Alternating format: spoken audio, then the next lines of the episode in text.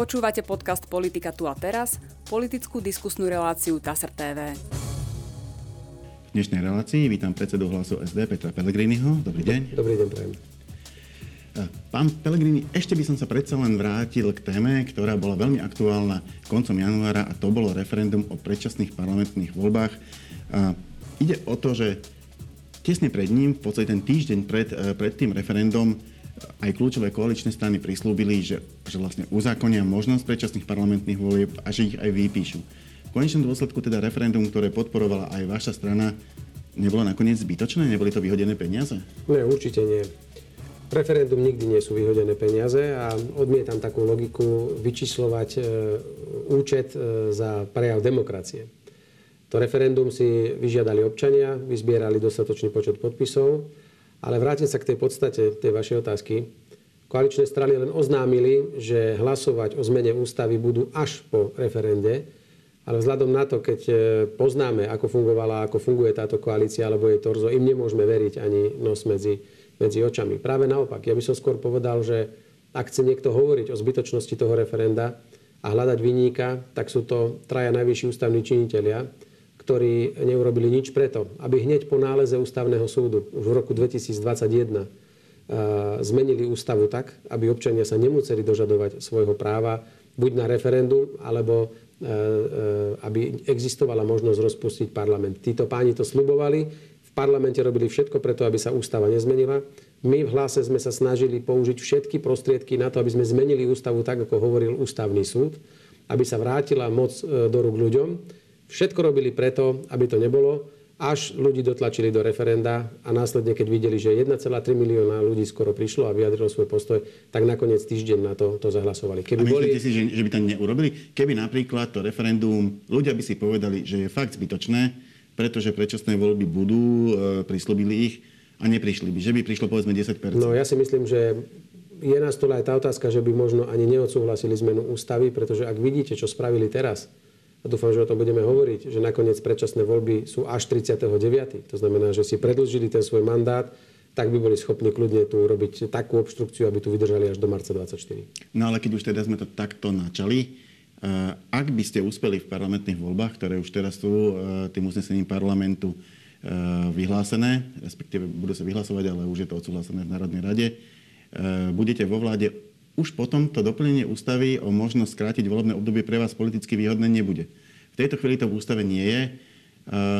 Zavezujete sa, dodržíte ten prísľub. Keď budete vo vláde, presadíte, e, ak teda sa na to nájde 90 hlasov, aby sa to do tej ústavy doplnilo a aby sa dalo skrátiť volebné obdobie referendum. Určite áno, aj tu u vás urobím ten verejný prísľub, pretože my sa nebojíme e, ľudí a občanov Slovenskej republiky, a ľudia musia mať právo, tak ako majú právo nám moc dať, ja som presvedčený, že ľudia musia mať právo mať aj možnosť nám odobrať tú moc, keď sa spreneveríme slubom alebo oklameme voličov, alebo nie sme schopní krajinu riadiť. A preto môžem garantovať, že ak hlas bude súčasťou vlády a ja budem mať tú možnosť e, e, byť pritom, tak navrhneme zmenu ústavy tak, aby sa do nej vrátila aj možnosť referenda, ak, a budeme preto hľadať samozrejme 90 hlasov. A to môžem verejne slúbiť. My sa nebudeme e, po voľbách správať opačne. My musíme tú moc vrátiť do rúk, aby aj nad nami vysel ich damoklov meč, aby sme boli nútení aj my poctivo plniť svoje sluby a nie sa voľbami na 4 roky zabetonovať e, a nech si ľudia myslia, čo chcú. To nikdy nebudem chcieť. No a keď ste hovorili o tom septembrovom termíne, e, tam samozrejme sú otázky, prečo nakoniec parlament odsúhlasil tento termín, keď sa ukazuje, že väčšina mm. poslancov a naozaj viac ako 90 e, si myslelo, že lepší by bol skorší. Ale ja sa vás opýtam niečo iné. Vy ste dali podpisy e, pánovi Sulíkovi na to, aby vôbec e, mohla Národná rada rokovať o vyslovení nedôvery vláde. Prečo ste sa hneď vtedy s tým nedohodli, že čo bude potom, keď tá vláda padne? Napríklad, že a potom budeme presadzovať predčasné voľby v júnovom termíne. No. Na úvod chcem povedať, že som rád, že sme boli súčasťou toho návrhu na podanie, podanie, podanie návrhu na vyslovenie nedôvery Eduardovi Hegerovi. Keby hlas nebol podpísal SAS tento návrh, možno by dnes sme ani vôbec neriešili termín predčasných volieb a vláda by nemala vyslovenú nedôveru. Takže za tým si stojím, že sme spravili dobre. No musím ale povedať, že ma ani vo sne nenapadlo, že bude treba ešte dopredu rozmýšľať o termíne predčasných volieb, pretože keď SAS tvrdila, že je to neschopná vláda, ktorú treba povaliť. Tak ju aj povalila. Tak v, dvakrát na Slovensku sa stalo, že keď padla vláda, tak v najrychlejšom možnom termíne sa politické sily spojili, pochopili, že treba nové voľby a dohodol sa termín. Čo ale, najskôršie. Ale, ale mali sme tu aj prípad, a... keď padla vláda a na báze toho istého parlamentu sa vytvorila nová a bola to práve vaša vláda. To je v poriadku, keď... Takže mohli ste s tým počítať, že nemení, aj tento variant je. Veď v poriadku, veď on sa aj chcel o to Richard Sulik pokúšať, začal potom hovoriť o nejakej 76 vlastne chcel podpo- vládu Eduarda Hegera, ktorú zvalil, chcel nakoniec zase podporovať. Potom nakoniec sám pochopil, že predčasné voľby sú nevyhnutnosťou, ale čo je najhoršie, prezentoval, že uzavrel dohodu nejakú s bývalou koalíciou, respektíve s bývalou vládou, ktorú sám povalil a držal nejakým spôsobom prísľub, že 39. Hoc pri hlasovaní napríklad o mojom pozmenujúcom návrhu, aby voľby boli už 24. júna, bolo k dispozícii 75 hlasov opozície, vrátane Sme rodina. Stačilo 15 poslancov SAS a boli by sme mali voľby 24.6. A SAS sa rozhodlo, že treba tu byť do 39. a vy ste tou otázkou začali. Nepočuli sme dodnes jeden relevantný dôvod, prečo by vláda Eduarda Hegera, ktorá už nemá dôveru, spolu s Igorom Matovičom mala riadiť túto krajinu až do 30. septembra. Ja som to ešte nevidel ani v histórii Slovenska, ani v inej demokratickej krajine, kde po páde vlády sa predčasné voľby organizujú okamžite. Ja si viem predstaviť, čo sú tie dôvody. Sú to čisto stranické dôvody, len určite nie záujmy Slovenskej republiky a záujmy ľudí, ktorí tu žijú. No, e, prezentujú to ako kompromis. E, nakoniec... Ale s kým a o, o čom? Nerozumiem. No, tak Olano pôvodne nechcelo vôbec žiadne predčasné voľby. E, pán Heger to tak aj úplne jasne formuloval, že sa pokusí o to, aby bolo možné dovládnuť až do konca riadneho volebného obdobia. Čiže oni ustúpili v tom a SAS zase ustúpila v tom termíne. Ale SAS mala komu čo ustupovať? Povalila vládu. Na čo ona má ustupovať Olano alebo aký kompromis? Hovorím vám, že celá opozícia vrátane Smerodina súhlasila s 24. júnom. 75 hlasov. Aký kompromis? Stačilo, aby Sulikovci povedali 15, že sú za 24. jún a boli by tu voľby. Komu sú zaviazaní? Koho sa boja? Vydiera ich Matovič? Alebo čo to je za schizofrénia, že najprv Matoviča s Hegerom sa snažím odstrániť od moci a potom im ešte e, držím chrbát a robím všetko preto, aby tu ešte 10 mesiacov bačovali chore, zvláštne. A SAS si to bude musieť vysvetliť svojim voličom, pretože títo podľa mňa nechápu a nechápe to celé Slovensko. No na druhej strane zase, ak by nebola schválená novela ústavy, ktorá umožnila predčasné voľby, tak by sme sa k tomuto problému ani nedostali, teda či jún alebo september. Tú novelu ste nepodporili, nepodporili ju ani Smer, nepodporila ju väčšina opozície. E, novelu ústavy, ktorá umožňuje predčasné voľby, si vlastne schválili e, bývalí poslanci plus minus vládnej koalície. To sa prečo stalo tak? Pretože, pretože um, urobili všetko preto, aby vyhodili z novely ústavy e, referendum. To znamená, aby sa nemohla v ústave uplatňovať moc ľudí, ktorí nás volia a ktorí nám dávajú mandát. A s tým sme nemohli súhlasiť, pretože sme od začiatku hovorili, že v ústave musí byť zakotvená možnosť aj referenda o predčasných parlamentných voľbách, aby ľudia cítili, že sa vedia vysporiadať s neschopnou vládou. A vy ste im verili, že, že tú ústavnú zmenu dokážu realizovať aj bez, bez vašich hlasov? Alebo ste riskovali, že... Nie, my sme vedeli, aké sú počty, veď samozrejme sledujeme to dianie, eh, aké sú, aké sú počty, koľko majú koalícia, opozícia, opozícia hlasov. A poďalšie, samozrejme, neviem, z akého dôvodu sa tam snažili ešte zabetonovať aj volebný systém, jednobandátový volebný obvod celé to Slovensko. To ste spustili vraj vy? Takže... To, to myslím si, že bol rozhovor s vami, kde ano. ste pripustili zmenu volebného systému uh-huh. a ten rozhovor potom interpretoval pán Matovič tak, že chcete taký po, podobný systém, ako je v Maďarsku, kde je, myslím, polovica jednomandatovými uh-huh. obvodmi volených, polovica pomerne e, a týmto vlastne chcete do budúcnosti definitívne znemožniť, aby sa tie strany, ktoré oni nazývajú demokratické, ešte niekedy dostali do vlády. Takže takto, tak, takto to bolo odôvodnené. No tak e, jediné, čomu by takýto systém mohol zabrániť, je, že sa schránkové firmy ako Olano alebo podvodné firmy s jedným človekom a 20 facebookovými statusmi, že tí by sa nedostali k moci. To je jediné, čomu by to zabránilo a myslím, že by to nebolo ani na škodu e, Slovenskej republiky a politického režimu, lebo vidíte, čo to tieto patvary, keď to tak poviem, mm. politických, čo sa tvária ako politické strany, čo sa vôbec priniesli. Vôbec nie. Ja som pripustil tú debatu, hovoril som o tom na našom sneme a áno, aj v rozhovore a v jednom komentári som uviedol, že my sa nebránime e, diskusii o zmene volebného systému, pretože, viete, tá politika sa vzdialila ľuďom. Ja po regiónoch chodím, aj keď som bol predseda vlády, aj teraz chodím celé roky a mesiace pomedzi ľudí, od východu na západ, od severu na juh a tí ľudia majú pocit, že väčšinou nemajú svojho zástupcu v parlamente. A práve volajú potom, že prečo sa nevolí napríklad v každom okrese aspoň jeden poslanec, aby mali komu povedať o svojich problémoch. Preto takýto zmiešaný volebný systém, kde sa polovica ľudí bude voliť na základe politickej preferencie a potom bude Slovensko rozdelené napríklad na 75 okresov, kde bude sa voliť jeden e, človek, ktorý ho si zvolia ľudia, nie Igor Matovič ani Peter Pellegrini, ale ľudia si ho vyberú, ten bude potom zastupovať v parlamente ten región. To myslím si, že je prejavom práve že veľkej demokracie a ešte väčšiemu odovzdaniu moci do rúk ľudí tejto krajiny. A ja som skôr prekvapený, ako zareagoval veľký náš demokrat Igor Matovič, ktorý sa presne prejavil ako diktátor, ktorý sa ľudí bojí, nechce im dať tú moc a ktorý to prekrútil takto, pretože pravdepodobne sa bojí, že by nominanti Olano boli vyprášení z jednotlivých okresov a nedostali by žiaden hlas. Ale keď je taký frajer, čoho sa bojí? To nie je vôbec demokratické, práve naopak a nemalo to smerovať vôbec k zabetonovaniu sa niekoho niekde, ale aby každý okres mal svojho poslanca v Národnej rade, čo by prispelo k lepšiemu prenosu tých potrieb a informácií do Národnej rady. Je to človek, ktorý... Pravda je taká, že to nikto nevie dopredu. E, keď, sa keď nastane takáto veľká zmena, väčšinou musia prebehnúť tie voľby a potom sa ukáže, čo to vlastne v praxi robí. Isté. Fakt je ale ten, že odkedy za Vladimíra Mečiara sa zrušili e, tie štyri volebné obvody, ktoré boli, vtedy, vtedy uh-huh, sa mhm, volilo uh-huh. zvlášť na západnom, na strednom, na východnom Slovensku a Bratislave, Bratislave, čo v podstate strany nútilo iba k tomu, nie aby mali 75 regionálnych zástupcov, ale aby mali aspoň 4, 4 lídrov, 4, 4 lídrov, no, no, 4 no, no. regionálne kandidátky. E, už toto je priveľa. E, nikdy odtedy sa nenašla na to vola. Je to oveľa menšia zmena E, vo volebnom Isto. systéme, ako toto, o čom Isto. vy rozprávate. No, hlavne, hlavne, Ale prečo, prečo potom nepresadzujete napríklad ale, návrat k tomuto, ktorý by bol jednoduchší? Ale však treba to už, keď už tak spo, spraviť mm. poriadne. Ja som povedal, že pripúšťam debatu a po, naznačil som tým, že hlas sa nebojí ľudí, mm. hlas sa nebojí e, hlasu regiónov a nám nevadí, ak si budú ľudia voliť uh, svoje vedenie štátu po jednotlivých regiónoch. A som povedal, že my sme tomu otvorení. A vidíte, u koho to spravilo najväčšiu paniku? U demokratov? demokrati by mali tlieskať takému návrhu, a, a nie sú, naopak. Kto sú teda demokrati? Lebo začal sa používať výraz demokrati nie v tom klasickom zmysle liberálnej demokracie, ale označujú tým e, v podstate koaličné strany tej bývalej koalície de facto sami seba. E, to znamená, rozdelili parlament na demokratov, to sú strany, ktoré boli v bývalej vládnej koalícii a tých ostatných, neviem, to sú asi nedemokrati. E, ako to vní, vnímate? Kto sú podľa vás demokrati, kto nie sú demokrati? E, čo je to za nový politologický termín?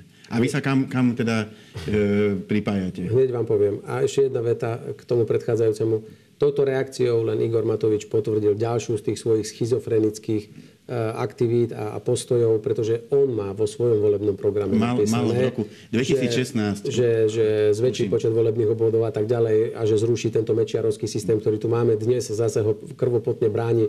To je ráno, tak večer naopak. Nestojí za komentár. Ľudia vedia, že by bolo to spravodlivejšie, tak ako o tom hovorím ja. Veľmi ma teraz, e, som veľmi spozornel, keď pozerám že sa začínajú deliť, ako by niekto začína označovať strany na demokratické, nedemokratické. Hneď sa k tomu dostanem ešte predtým. Mama skôr extrémne vyrušil eh, postoj, postoj niektorých politikov, ktorí začali ešte aj voličov rozdeľovať na demokratických a nedemokratických. Čo už, považujem, čo už považujem za urážku, pretože myslím, že to boli poslanci Olano, ak nie rovno Igor Matovič, ale niektorí z ich poslancov, ktorí začali rozprávať, že pomaly demokratický volič je len ten, ktorý volí E, terajšiu vládnu koalíciu a akože ich demokratické strany. Ja som im vtedy povedal, každý volič je demokratický volič a každé jeho rozhodnutie je jedno slobodné rozhodnutie bez ohľadu na, ho, koho, koho, bez ohľadu na to, koho volí. Lebo volí v demokratických voľbách, bez nátlaku, na základe vlastného svedomia a vedomia. Nedovolím urážať voličov len preto, že volia niekoho iného. Sú to demokratickí voliči. Už potom môžeme hovoriť o tom, čo za strany volia a ako sa javia. Sú, ale... na Slovensku, sú na Slovensku nedemokratické strany. E, naražam na to, že, že e, sú strany, ktoré majú radikálnejší program ako iné. E, na druhej strane máme tu aj zákony, ktoré hovoria o tom, že nedemokratická strana, to znamená taká, ktorá popiera svojimi stanovami demokratický systém, je nelegálna. To znamená, e, najvyšší súd, alebo teda respektíve súd, súd mal, mal, by, mal by ju zrušiť. Tak. To znamená, tie, čo nie sú zrušené, tie, čo sú registrované, znamená to, že sú demokratické, alebo sa treba skôr pozrieť na obsah ich, ich politiky? Myslím si, že by sme nemali nikoho nálepkovať demokratická, nedemokratická, ale pozrieť sa práve na ten obsah, či predstavujú riziko pre demokraciu, tak by som to skôr povedal, svojimi názormi a postojmi. A tu eh, hlas povedal veľmi jasne, že za strany, ktoré považujeme my za tie, ktoré ohrozujú politický systém a demokraciu na Slovensku, je pre nás LSNS a Olano. Olano prinieslo práve do politiky e, naozaj veľmi veľa zlého. A práve títo ľudia, ktorí pošliapali demokraciu, si dnes uzurpujú právo rozhodovať o tom, kto je demokrat alebo nedemokrat. Ja stranu hlas považujem za demokratickú stranu, stranu, ktorá je postavená na troch pilieroch, na sociálnom, na proeurópskom a antifašistickom a tam nevidím nič antidemokratické a práve naopak. A preto e, naozaj by mal človek zvážiť, či má vôbec právo niekoho označovať za demokrata a nedemokrata. A túto hru absolútne odmietam už to bôž, keď e, okrúhly stôl tzv. demokratických strán, kde sa pozvú oni len sami seba, ide organizovať najväčší otec revolúcie, ktorý dnes e, musí sa zodpovedať, prečo podpísal pred 30 rokmi spoluprácu, alebo ešte viac ako pred 30 spoluprácu s EŠTB a kde sa ešte aj prihlásil k tomu, že bude donášať na svojich priateľov. No takto sme dopadli. Toto bude hlavný líder okrúhleho stola demokracie, Eštebák, ktorý sa teraz musí vyviňovať, či robil alebo nerobil niečo no, v prospech Eštebe. No. E, treba povedať aj to, že že či sa ráta ten stav na konci alebo niekde v strede. Pretože v roku 1989 štátna bezpečnosť e, registrovala Jana Budaja ako nepriateľskú osobu. E, registrovala ho tak aj na začiatku, keď sa začal, začal politicky angažovať a on vlastne iba niekoľko rokov, okolo roku 1980, tam mal podpísanú spoluprácu. On sám vie, nakoľko bola, je to, bol to formálny, vynútený súhlas, ja to nehodnotím, nakoľko, ja to aký to malo obsah ale je pravda, že dlhé roky potom a aj na konci roku 89 bol nepriateľská osoba, to znamená, režim ho prenasledoval. Ja už neviem, to, to by sa mohlo tiež počítať. Ja viem, čo nebolo, bolo. Ja len viem, že teraz čeli kauze, ktorá bola e, otvorená vo verejnoprávnej televízii, že sa našiel jeho vlastnoručný podpis, aj prehlásenie, že bude donášať na svojich dvoch kamarátov. Ja len to hovorím. Nič viac, nič menej, len čo počujem z médií on sa musí s tým vysporiadať. Ale toto sú ľudia, ktorí chcú označovať, kto je demokrat a kto nedemokrat. Vrátane poslancov Olano, ktorí totálne nemajú s demokraciou nič spoločné. Takže naozaj neoznačujme strany demokratické, nedemokratické, skôr sledujme ich obsah a správanie a či môžu alebo nemôžu v budúcnosti predstavovať hrozbu pre zachovanie demokracie a demokratických princípov na Slovensku. Také delenie a hodnotenie je správne, ale označenie demokratický, nedemokratický a už vôbec nie demokratický volič alebo nedemokratický volič. To absolútne odmietam a nepripúšťam. Keď už vás tu mám, využil by som to aj na takú prognostickú otázku. E, Slovensko je politologicky veľmi, veľmi e, no politolog by povedal zaujímavej situácii, ale viete, čo znamená v tomto žargone zaujímavý. Je to komplikované. E, vládu aj vďaka tomu, že ste sa odhodlali z SAS k tomu hlasovaniu, má pod kontrolou prezidentka. Je na nej, či ponecha túto, alebo vyminuje inú. Mm-hmm. Až do, až do volie je to čisto jej, jej šachovnica. Parlament ale zostal ten, čo bol. E, to je parlament, ktorý túto vládu poslal preč 78 hlasmi. A, a tie hlasovania sú tam aj z môjho hľadiska, už dlho sledujem politiku, veľmi malo prehľadné. Uh-huh. Čo očakávate v tých najbližších mesiacoch? Dostane to nejaký tvar, alebo naopak sa to bude ešte viacej rozpadať? Začnem tým, že považujem konanie pani prezidentky v tom závere, keď povolila úzdu za obrovskú chybu mala sa držať pôvodného vyjadrenia, že do januára zmeniť ústavu, dohodnúť sa o termíne predčasných volieb, ktorý ona preferuje do konca júna v prvom pol roku. Inak vyhlási predčas, inak urobí úradnickú vládu. V tom poslednom svojom vyjadrení už ale predtým, ako sa mali definitívne vládne strany dohodnúť, a povolila a ponúkla, že teda aj september. Ja stále furt neviem, oni hovoria furt o kompromise, ja furt nerozumiem, s mm. akým kompromisom kde. My sme mali 75 hlasov, stačilo 15 hlasov SAS napríklad. A aký kompromis? Ja neviem furt, s kým kompromis oni chcú zatvárať, ale v poriadku. Urobila veľkú chybu. Je, je pravda, Nevytvorila je pravda tlak. Že, že, tam, že tam bolo tých 90 hlasov plus jeden eh, aj na ten kratší termín. Aspoň, aspoň pokiaľ by sme bolo. mohli veriť eh, vyjadrením jednotlivých ľudí tak, z klubu SAS, tak, ale z klubu, tak. klubu Smerodina, eh, im sa tiež dal byť logickejší tento A preto si myslím, že uprednostnili niektorí poslanci, ktorí vedia, že tam nepôjdu, aby mali ešte pár, pár platov navyše Niektorí, e, aby samozrejme ešte dostali 3,5 milióna politické strany z kasy štátnej, lebo dostanú, keď budú až v septembri voľby. Niektorí e, potrebujú ten čas, aby stihli sa rozhodnúť, či idú zakladať novú politickú stranu, alebo sa idú niekde do nejakej koalície dať. A, a štvrtý povedal veľmi jasne, že aby stihla policia ešte pozatvárať možno aj opozíciu. Tak to sú čisto len osobné a sebecké, sebecké záujmy. Ani jeden to nie je záujem uh, Slovenská ľudí, pretože nechať krajinu do 30. septembra s touto vládou. E, potom e, sa bude kreovať vláda. Medzi tým už musí byť rozpočet prijatý. Ja tu chcem upozorniť u vás v tlačovej agentúre, málo sa o tom hovorí. Oni tvrdia, to nie je žiaden problém, veď rozpočet pripraví ministerstvo a nová vláda si ho nájde. Táto vláda musí predložiť vyrovnaný rozpočet. Musí predložiť do parlamentu vyrovnaný rozpočet, čiže taký musí pripraviť pre budúcu vládu a má vyškrtnúť 4 alebo 5 miliard na strane výdavkov. Tak to by som sa chcel teda spýtať, kde to idú škrtať? Čo idú škrtať? Školstvo? Zdravotníctvo? Ja neviem, kde. To sa nedá. Ale táto vláda má podľa dlhovej brzdy pripraviť vyrovnaný rozpočet. Málo Ako čo, sa, spraviť? málo čo sa robí tak jednoducho No. ako rozpočet pre budúcu vládu. No tak práve E, preto proste- je to absolútne nezodpovedné a ten argument, že nemáme sa čoho báť, lebo ministerstvo to pripraví zodpovedne, to neplatí, bude to chaos. Ale vrátim sa naspäť, ten scenár, aký očakávam. Hoď mi je to veľmi ľúto, ale očakávam scenár, že padnutá vláda bez dôvery Eduarda Hegera tu teda bude bačovať až do 39. Ak neurobia fatálnu chybu, kde by pani prezidentka zasiahla a vymenovala úradníctvu. Ale to je skôr len také vystraha, pretože pani prezidentka rozhoduje, čo dovolí a čo nedovolí eh, na vláde prijať. Preto ma napríklad mrzí, že eh, dovolila im vymenovať pána Klusa úplne mimo misu, mimo jeho vzdelanie takú významnú funkciu, ako je auditor na auditorskom Európskom dvore, keď tu máme špičkové auditorky, ľudí, ktorí sa venujú výkazníctvu, štátnemu účtovníctvu, sú to nominantky na cenu žena roka, podnikateľka roka a tak ďalej. A ona tam dá politológa v rámci politického kšeftu, ale čiže pani prezidentka sa veľmi nemôže vyhovárať, že vláda niečo e, e, z babre, pretože ona rozhoduje každú stredu, čo na vládu môže ísť a čo na vládu nemôže ísť. To len aby bolo jasné. 10 mesiacov tu budú bačovať, alebo teda už len 8 do septembra a, tá situácia v parlamente bude horšia a horšia. Situácia v parlamente sa dnes e, začína podobať, ako sa to hovorí, tekutým pieskom, mm-hmm. ktoré sa takto presýpajú, kde vznikajú nebezpečné koalície, pretože e, na, na rôznych témach e, sa zvykne ráno z, taká koalícia vzniknúť, ktorá by bola už úplne nelogická z, medzi opozíciou, koalíciou a medzi konzervatívnymi poslancami, potom zase do toho prídu liberálni poslanci, ktorí zase nejakú inú tému dokážu vyvolať a, a mám obavu, a čo je najhoršie, že sa popríma obrovské množstvo zákonov, ktoré poškodia, či už napríklad podnikateľské prostredie, alebo poškodia celkovú tú atmosféru v krajine a bude sa to ťažko naprávať.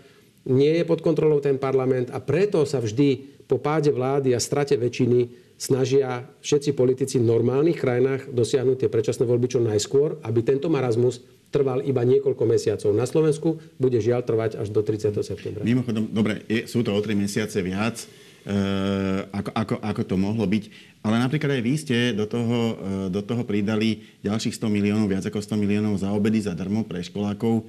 E, naozaj je tá ekonomika Slovenska napätá. Môžeme si dovoliť ďalšie výdavky. A jasné, že sa potešia tie rodiny s tými školákmi. Je to pre nich výhoda. Deti sa najedia v škole zadarmo, nemusia proste kupovať lístky, alebo neviem, akým spôsobom sa to robí. Ale štátny rozpočet dostal ďalšiu ránu. Pozrite, obedy zadarmo boli prijaté ešte e, počas e, vlády, keď som bol predsedom vlády a v plnej miere som toto opatrenie podporoval, pretože je to prejavom vyspelej spoločnosti, ktorá chce garantovať všetkým deťom jedno teplé jedlo v školách bez ohľadu na ich sociálny pôvod, bez ohľadu na to, či na to rodičia majú alebo nemajú. A bolo to opatrenie správne, extrémne zvýšilo počet tých, ktorí sa začali v školách stravovať, tým pádom dostanú zdravú stravu, e, nie sú odkázaní na nejaké nekvalitné jedlo, ktoré možno častokrát niektoré deti ani nedostanú. Vláda okamžite po príchode cestou ministra Krajniaka, Smerodina a Igora Matoviča toto opatrenie zrušili. A žiaľ dnes, potom ako Ale sa... tá iniciatíva, myslím si, že bola vtedy najmä, išlo to zo strany SAS, ktorá chcela, aby tá pomoc bola adresná. Aby napríklad e, deti vysoko zarábajúcich e, ľudí si to platili samé a nemali... Však mali to tak spraviť a mali vyčleniť a mali zrušiť túto podporu pre vysoko zarábajúcich, ktoré sú možno 3% ľudí. Mm. To nie je zobrať- dôležité, Ale nie zobrať to všetkým. A nie zobrať to všetkým. Viete, a teraz ako sa deti po pandémii vrátili do školy, tak sa ukázalo, že tá situácia vzhľadom na infláciu, vysoké ceny a chudobnenie našich rodín a, a ľudí, ľudia prestávali zvládať, e, kupovať deťom obedy a začali sme tu mať opäť hladné deti, ktoré jednoducho cez deň nedostali teplé jedlo, lebo rodičia na to nemali, aby im to kúpili. Preto hlas prišiel s návrhom, predstavil ho Erik Tomáš v parlamente na zavedenie obedov zadarmo.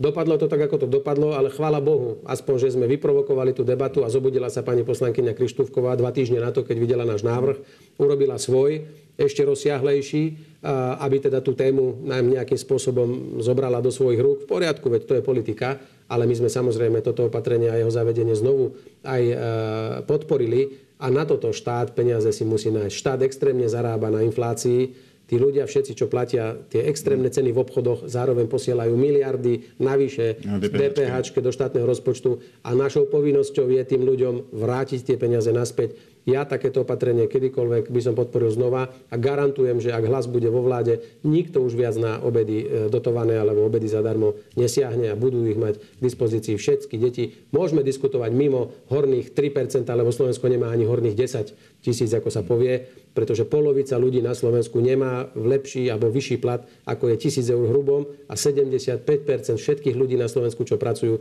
nemá hrubý plat vyšší ako 1500 eur. Tak nech mi ukážu tých bohatých ľudí, ktorí to nemôžu dostať. To sú pár tisíc, pár stovák ľudí. Hej, pravdepodobne ani do školy na obedy veľmi nechodia. A tí možno, že presne chodia na kaďaké špeciálne školy, zahraničné a tak ďalej, kde fungujú úplne iným režimom. No dobre, toto by som, toto by som možno, že aj akceptoval.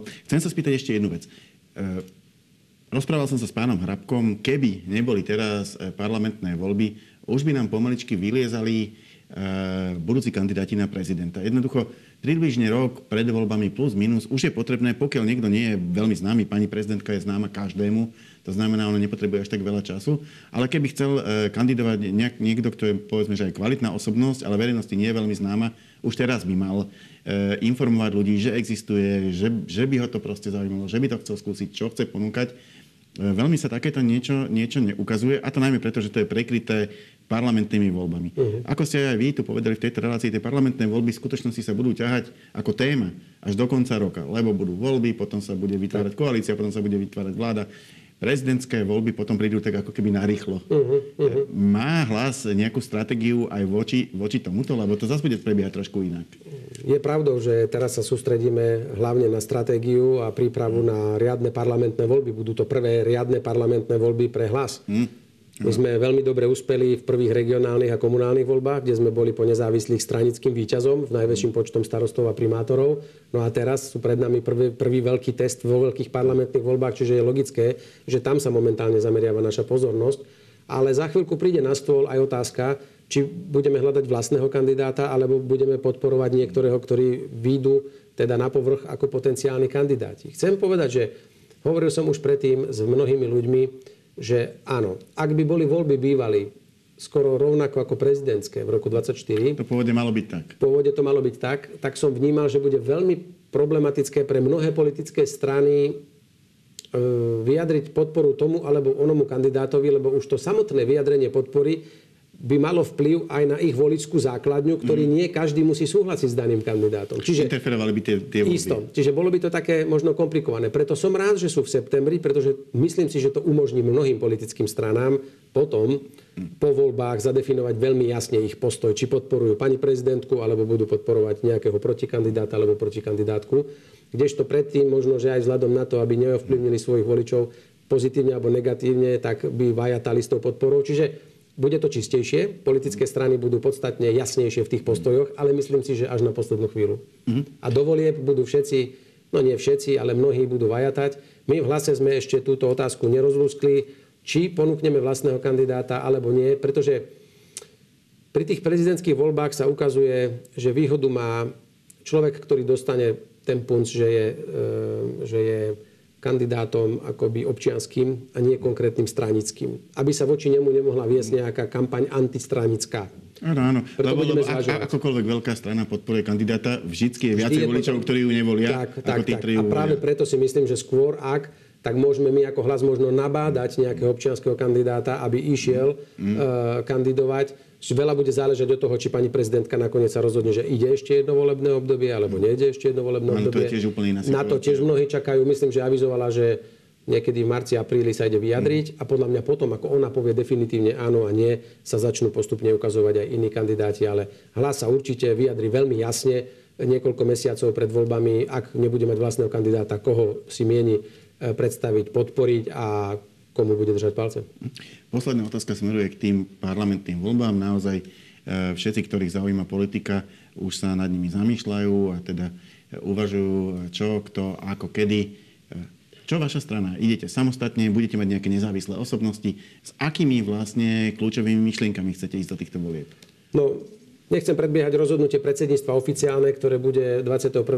februára, kde jasne zadefinujeme náš, náš postup, teda ten technický postup k voľbám, ale môžem prezradiť, že určite budem navrhovať a myslím, že to tak aj bude, že hlas pôjde do volieb samostatne ako samostatne dobre pripravená, suverénna strana, ktorá bude mať ambíciu dosiahnuť výborný výsledok, vyhrať voľby a byť jedinou alternatívou pre budúcu stabilnú, odborne dobre pripravenú vládu, ktorá pomôže e, Slovensko vyťahnuť z tohto marazmu, ale ktorá bude hlavne počúvať problémy, problémy ľudí. Takže tam myslím, že to bude veľmi jasné a tým pádom bude to veľmi jasná odpoveď aj oficiálne po predsedníctve všetkým, ktorí nás budú vyzývať na nejaké spájanie, na nejaké koalície. Už vás aj vyzývajú. Hlas sa môže samozrejme s nejakou stranou spojiť, ale to si viem predstaviť len tak, že ju akoby uh, absorbuje. Na kandidátku. Alebo že ju oficiálne absorbuje, že sa zlúčime s nejakou stranou, ale dovolie pôjdeme ako hlas SD. To je všetko lebo takému, takému spájaniu sa nemusíme brániť, aby sme z toho obrovského množstva strán trošku uberali, ale to bude skôr, ak by mohlo niekde k takému niečomu dojsť,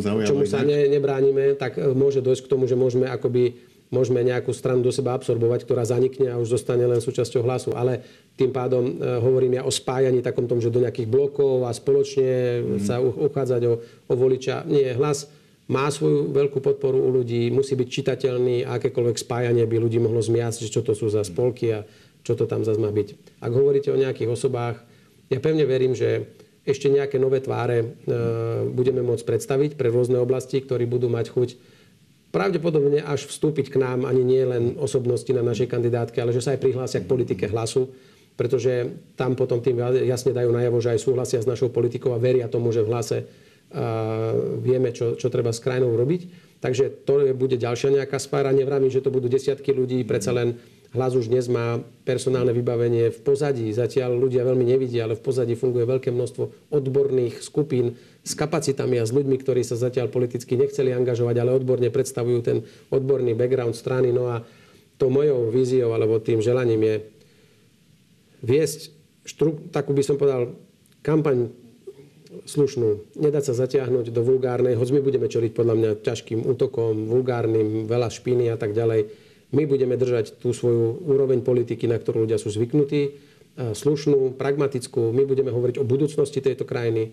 My nebudeme sa zaplietať len do minulosti, neustále sa vrácať, urážať sa a tak ďalej. My musíme sa pokúsiť zmieriť túto rozorvanú spoločnosť a chceme uzavrieť akoby spoločenskú dohodu medzi štátom, mestami, obcami, e, občanmi a podnikateľmi. No a samozrejme hovoriť o, o, o tom, aby sa na Slovensku v budúcnosti lepšie žilo, aby sme to Slovensko z tohto marazmu e, vyniesli, aby sme začali konečne diskutovať po 30 rokoch existencie z tohto štátu, kde my to Slovensko vlastne chceme mať a čo my vlastne ako Slováci chceme zo Slovenska urobiť. O tomto má byť diskusia a hlas bude ponúkať pohľad do budúcna a nebude sa vrácať dozadu. Ďakujem pekne, to bola posledná otázka a posledná odpoveď našej diskusie. Ja za ďakujem Petrovi Pelegrinimu. Ďakujem aj ja, všetko dobré. A my sa v našej relácii opäť stretieme na budúci týždeň. Dovidenia.